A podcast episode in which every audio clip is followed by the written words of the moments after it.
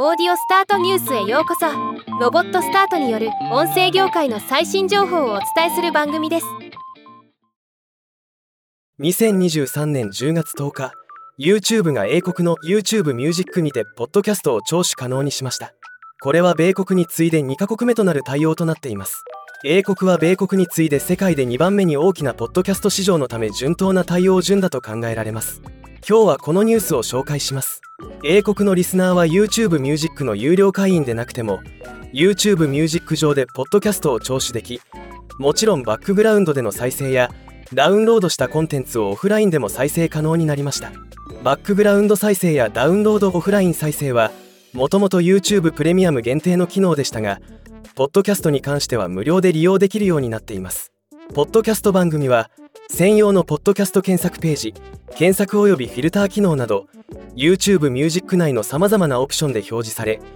ユーザーは独自のライブラリーを作成できるようになっています。そして今年後半にはポッドキャスターが RSS フィードを YouTube に直接送信して配信可能になる予定です。そうなると完全に新しいポッドキャストプラットフォームとして存在感を増すことになります。YouTube UK のマネージングディレクターアリソン・ローマックス氏は今回の対応について英国の YouTube ミュージックでポッドキャストを開始できることに興奮しています。ポッドキャストは近年あらゆる年齢層特に Z 世代のユーザーの間で人気が急上昇しておりこの長編のオーディオビジュアルコンテンツに対する需要が明らかに高まっています。YouTube はコミュニティと自分の仲間を見つけることで成長するプラットフォームでありポッドキャストは同じ考えを持つ人々を集めて好きなコンテンツに参加するもう一つの方法になります。YouTube は長編ショート VOD